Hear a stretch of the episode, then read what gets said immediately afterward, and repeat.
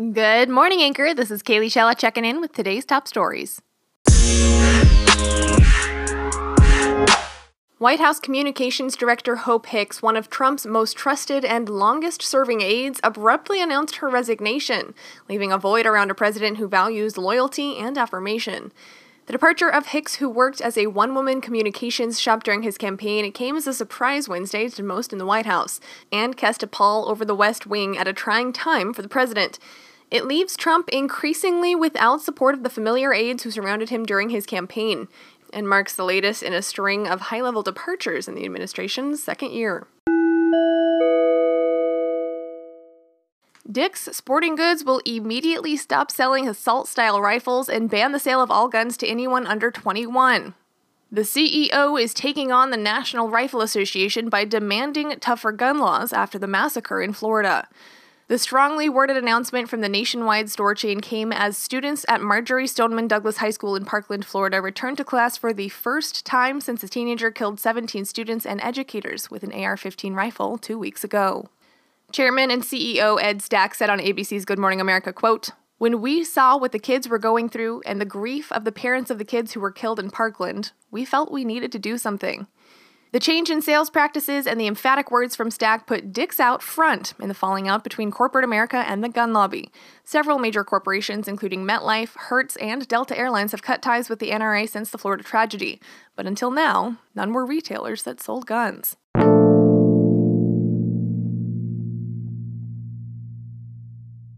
A social studies teacher barricaded himself inside a classroom at a Georgia high school on Wednesday and fired a handgun once in what may have been a warning shot, authorities said.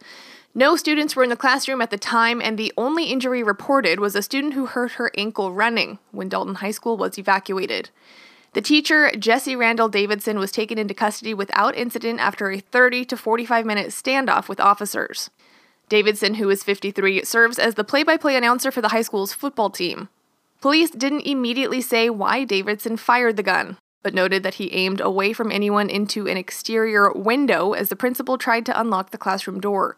After the gunshot, the school was immediately placed on lockdown.